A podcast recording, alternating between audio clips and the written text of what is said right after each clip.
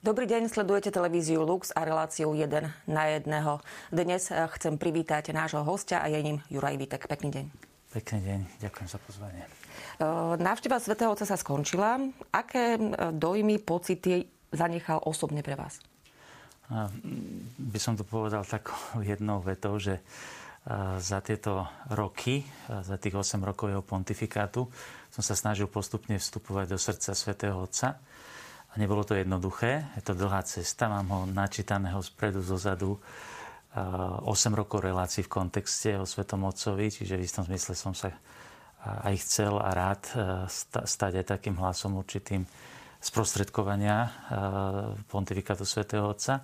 A pre mňa to bolo taký zážitok z toho, že pápež, ktorého som si zamiloval a ktorý ma fascinuje stále viacej, mám pocit, že sa to ne, nedá skončiť, že to bude stále viacej, čím viac do neho vstupujem, tak tento pápež prišiel na Slovensku, na Slovensko a mám radosť z toho, som vlastne prežíval veľkú radosť z toho, že Slovensko to mohlo zažiť bezprostredne. Je to vždy lepšie raz zažiť, ako tisíckrát povedať. A mal som z toho neuveriteľnú takú vnútornú radosť toho, že... A ešte v prvom rade aj to, že som tomu stále ne, nemohol uveriť. Mal som pocit, že je to, že je to sen, ktorý, sa mi splnil. Vy ste mali aj tú možnosť osobne sa s ním stretnúť e, práve v centre Betlehem v Petržalke kde sa stretol s misionárkami lásky, sestrami matky Terezy. E, to stretnutie, ktoré sa uskutočnilo, aký odkaz tým, že sa s nimi stretol svätý Otec dal a komu najmä? Hmm. Toto bola jedna z najčastejších otázok novinárov, na ktorú som musel odpovedať ja, lebo sestry nekomunikujú s médiami. A ja by som povedal, že e, ako všetko u Svetého Otca, všetko, čo aj v príhovoroch zaznelo, e, treba vnímať v tej syntéze toho, čo on učí. A na to, aby sme to mohli tomu dobre porozumieť, je potrebné vojsť do toho srdca. Je to ťažké povedať dvomi slovami, ale veľmi by som chcel zdôrazniť dve veci. Jedna je, že Svetec nevyzdvihoval nejakú sociálnu prácu. Pretože pre neho chudobní alebo ľudia na periférii, alebo malí. To je zaujímavé, že sestry matky Terezy nikdy nenazývajú týchto ľudí bezdomovci, alebo problémoví ľudia, alebo alkoholici, ale oni ich nazývajú vždy chudobní. A tak uh, tu je veľmi dôležité, že to posolstvo svätého Otca bolo uh, o chudobných a v evangeliovom zmysle slova. Poslal ma hlásať evanelium chudobným a svätý Otec je presvedčený, že chudobní ho najlepšie dokážu prijať. Čiže on, on, nás, on nám ich vlastne postavil, ako keď pán Ježiš postavil maličké dieťa a pred apoštolom a povedal, kým nebudete takýto, neprídemete Božie kráľovstvo. Čiže tu nešlo len o to, že teraz, aby sme, alebo mnohí to tak riešia, že a čo my máme teraz hneď výčitky svedomia, čo mám ja urobiť, aby som, hej, e, a kde mám dať peniaze, alebo čo mám urobiť, ale Svetý Otec sa chcel stretnúť to bolo pre mnohých novinárov absolútne nepochopiteľné. Aké posolstvo? Tak on ako, nie, žiadne posolstvo. Posolstvo tohto je to, že Svetý Otec prišiel sa s nimi stretnúť. To už v našej dobe individualizmu sa tak strašne e, stratilo, že to už považujem pomaly za stratu času. Vždycky to musí byť nejaké posolstvo a podobne. On prišiel, chcel vidieť, ako žijú. Nebolo, nebolo, mm, ne, nebolo plánované, že by mal niečo povedať, ale Svetý Otec okamžite, ako prišla tá atmosféra, aká tam bola, tak hneď prehovoril. A keď ďakoval sestrám, tak im zdôraznil uh, pri tom poďakovaní, že za všetku pozornosť, službu a sprevádzanie. A myslím si, že toto je tá vec, ktorú sestry robia evanieliovo a preto on mohol si vybrať veľmi veľa uh, pekných projektov aj sociálnych aj na Slovensku. On si vybral ten najevanieliovejší, lebo sestrám ide o človeka, aby pocitil svoju dôstojnosť a ľudské priateľstvo. A myslím si, že toto je tá prvá vec, najdôležitejšia, že aby sme tých ľudí nebrali ako ťarchu, ako problém, ale aby sme sa s nimi stretli. Mm-hmm. Aby sme sa s nimi spriatelili aby sme ich vnímali ako ľudí, ktorých sa nechceme zbaviť a nechceme ich nevidieť. A toto je typické pre svätého Otca. On často hovorí, že aj v tom Evangeliu o boháčovi Lázárovi, že ten boháč odvrátil zrak. Nechcel to vidieť. A on, Svetý Otec hovorí, že najprv musíme vidieť, aby v nás mohlo potom postať ten súcit, milosrdenstvo a potom hľadať riešenia a všetko ostatné. Ale prvý krok je vidieť. A on všetku svoju autoritu využíva na to, aby všetku pozornosť medi- mediálnu a tak ďalej celého sveta, ktorá je sústredená na, na neho, na jeho úrad, aby ju sústredil na tých, na ktorých, si nikto nevš- e, na ktorých nikto nepozerá. Ak teda ste hovorili o tom sprevádzaní, tak sprevádzali svätého Otca počas tej návštevy centra Betlehem aj detičky a prítomní rodičia. Vy ste vlastne spolu organizovali tento program. Ako to teda prijali práve tie deti, keď prišiel Svetý Otec? Ono to bolo zaujímavé, ako to celé vôbec vzniklo. My sme sa tam dostali tak trošku ako pila do kreda a ja som to aj stále, ja som to aj stále tak zdôrazňoval aj našim, aby som to upresnil, neboli to len deti, boli to celé rodiny. Uh, bolo nás 100. 100 členy zbor sme dali dohromady za dva týždne, pretože po pandémii a my vlastne máme taký detský zborík aj orchestrik vo farnosti, ktorý pôsobí na detských homšiach a pri rozličných príležitostiach. Aj, uh, ja som ich vždy viedol k tomu, že ale aj oni sami, aj rodičia mnohí že sme chodili s tými deťmi tam do toho domu. Napríklad sme mali party svetých, tak po nej sme za spevu všetkých svetých išli do domu Betlehem. Deti pripravili pre nich dary a tak ďalej, zaspievali im. Čiže vytvárať to priateľstvo a bolo to veľmi dojímavé. Ja si pamätám, lebo už mali deti celodenný program a potom večer Svetu Omšu a už večer už rodičia už chceli ísť domov, že a deti, nie, ja ešte chcem tých chudobných vidieť.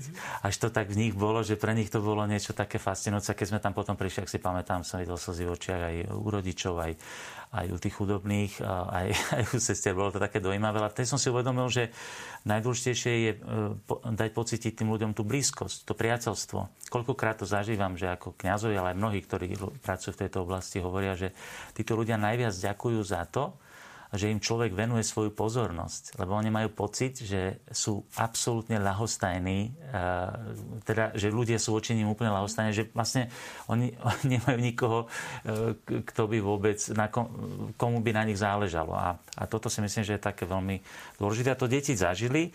Bolo to samozrejme veľmi, veľmi náročné, tá príprava aj všetko. Zapojili sme do toho aj veľmi šikovných ľudí z našej farnosti, čo nám pomohlo aj e, tak zaž, zažiť veľmi silné to spoločenstvo rodín, ktoré sa pestuje vo farnosti. Napríklad pán Hevier napísal e, text k tej piesni Iba nebo e, podľa talianského originálu e, tej piesne Monsena Frizinu alebo pán Kružliak, ten nám zase napísal hudbu k tomu, takže sa vlastne pre celý orchester rozpísal. Skutočne venoval tomu neuveriteľné množstvo času, energie a ten výsledok bol taký, že sme boli z toho všetci totálne presvedč- prekvapení. Ale deti boli veľmi dojaté a trošku mi bolo ľúto, že sa vlastne sme to nevedeli tak úplne vystihnúť ten e, moment, lebo sme tam prišli slúžiť tým spevom, že keď sa Svetotec priblížil, tak e, ja som zrazu zistil, že on už prichádza k nám a teraz nevedel som čo, tak som utekal ho aspoň pozdraviť. Predstavil som mu teda tie deti, aj naše rodiny a tak. A potom som volal naše deti, ale oni už keď dobehli, tak Svetotec bol ďalej. Tak potom asi hodinu plakali ešte, že, že sa ho nedotkli, že mhm. veľmi túžili sa ešte približiť, ale myslím, že to potom veľmi rýchlo pominulo a, a mali z toho taký veľmi skutočne hlboký zážitok. A teraz v nedelu mali prvé mhm. sveté príjmanie, takže to bolo veľmi, veľmi bolo to cítiť, že, ich to, že sa ich to veľmi hlboko dotklo. My sme to už naznačili pred malou chvíľou, poslanie sestier Matky Terezy aj v centre teda Betlehem, ak o ňom hovoríme. S kým teda oni spolupracujú a o koho sa vlastne teda starajú, alebo kto sa na nich obracia, prípadne aká je spolupráca vašej farnosti a vôbec kňazov s týmto centrom? Áno. Tak samozrejme, že sestry to berú veľmi evaneliuvo. To znamená, že centrum toho domu je samozrejme kaplnka. Každý deň je tam svetá omša, z toho oni žijú a teda chodí tam viac kňazov. Aj tí tam aj boli prítomní, že okrem nás tam boli prítomní tí spolupracovníci, ktorí sú laickí. Je tam aj také niečo ako tretí rád, to znamená, to sú už tí lajci, ktorí dlhodobo e, potom aj žijú podľa určitej regule, že žijú veľmi blízko e, sestrám. Potom sú tam takí dobrovoľníci, ktorí tak dlhodobejšie tiež pomáhajú najrozličnejším spôsobom. A potom prišli tí kňazi a reholníci, ktorí tam chodievajú. My napríklad máme ako naša farnosť službu jedenkrát do týždňa, že máme pre chudobných svetú omšu v sobotu ráno to býva, tak sa striedame s pánom kaplánom. Ale máme aj to, že sestry chodievajú pravidelne do našej farnosti. Mám veľkú radosť z toho, že hovoria, že, že sa tešia, že, že nie všade majú také vzťahy s farnosťou. Um, tak by som povedal, že napríklad prídu teda aj s chudobnými, aj oni prídu jedenkrát do týždňa na Farskú svetu omšu. Veľmi chcú žiť s církvou oni. No a mali sme aj také pekné, pekné veci, že napríklad keď bola, bolo svetorečenie Matky Terezy, tak sme mali novénu v našom kostole alebo na, a teda prichádzali aj chudobní, prichádzali sestry, prežívali sme to s nimi, tú radosť. A takisto napríklad na Veľkú noc sme mali umývanie nôh, že prišli chudobní a teda ako kňaz som umýval nohy tým obyvateľom tej, tej, toho domu. Takže tiež to bolo také, že boli tak inkludovaní do tej, do, zahrnutí do tej, do tej našej farnosti.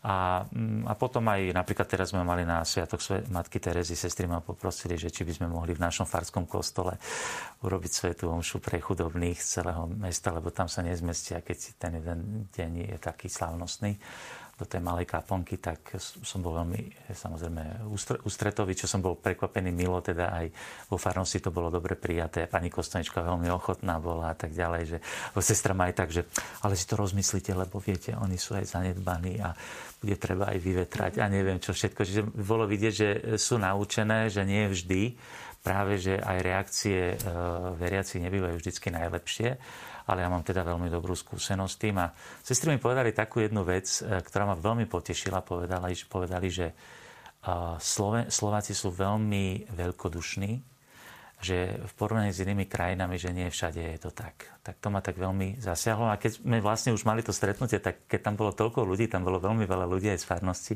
tak vtedy som si vlastne uvedomil, že koľky ľudia takú skrytú e, službu robia, že ani ja sám ako farár o tom ne, ne, veľakrát neviem, že že sa to, že sa to teda robí. Takže tých spôsobov interakcií s tým domom je pomerne veľa. Um... Svetý Otec, keď bol na návšteve Slovenska, tak e, mal niekoľko príhovorov. Ja by som to zhrnula, aj keď nedá sa to zhrnúť ani do jednej vety, ani do dlhších vied, ale e, on sám seba nazval pútnikom e, a povedal, alebo dúfa, a čo máme vlastne robiť my, aby sme splnili to jeho dúfanie, aby semienka, ktoré zasieval, aj napokon vyrástli, aby sme nechceli len chlieb a niečo k tomu, aby sme nemali pokúšenie cibule, ani vieru ako cukor, ale boli chlebom, solou zakorenení a otvorení. Mm-hmm. Čo by sme mali teda urobiť potom, po tejto návšteve? Mm-hmm. Tak eh, v prvom rade, tak to poviem, že mňa z toho, čo Svetotec na Slovensku povedal, veľa neprekvapilo, pretože to je to, čo nosí v srdci, to, čo učí celé roky. Vedel to neuveriteľne presne povedať na slovenský spôsob. Tá inkulturácia bola obdivuhodná, že slova k tomu mohol porozumieť. A myslím si, že výzva pre nás je pokračovať v tom, čo, o čo sa snažím aj ja, myslím, že aj, aj mnohí, aby sme mu porozumeli. Lebo myslím, že teraz sme tak emocionálne, tak srdcom pochopili, myslím, že veľmi veľa ľudí na Slovensku pochopilo, že toto je Boží človek. A, a toto sme zažívali na Janovi Pavlovi II. Ale ako to kedysi povedala Vanda Poltavská, mnohí svätého Otca Jana Pavla II. zvelebovali a málo ktorí ho počúvali. Čiže teraz bude, ja myslím si, že práca na niekoľko rokov, aby sme porozumeli tomu, čo nám hovoril. Lebo to boli tak hlboké veci, ktoré je dobré teraz čítať vo svetle, aby nás to namotivovalo, aby sme vnímali to, čo učí doteraz. Jak som sa pýtal aj v mojej farnosti, koľký čítali jeho encykliky alebo ešte tie príhovory sem tam nejaké zachytia, ale skoro ni, nikto to nepozná. A ja si myslím, že pápež František je skutočný prorok našich čias. A, tu, čo zanechal, tak to podal proroctvo minimálne pre celú Európu ako keby to boli, e, Slovensko bola otvorená dvera, dve, otvorené dvere pre jeho posolstvo pre Európu. Lebo vieme, čo on o Európe hovorí, že je to stará dáma. A na Slovensku ešte vidí určitú e, iskru, e, by som povedal, že mladosti, ktorú máme vďaka ľudovej zbožnosti, vďaka tej duchovnosti ľudu, ktorá je veľmi bezprostredná, ktorá zafungovala, očividne, ako som to predpovedal a je potrebné teda, aby sme, aby sme e, sa obrátili v tých veciach, ktoré nám naznačila. Tých je veľmi veľa a myslím si, že každý jeden z nás si tam môže nájsť veci, ktorých sa musí zmeniť. Uvidíme, samozrejme, budeme sa snažiť. Ďakujem veľmi pekne. Tak to bol Juraj Vitek.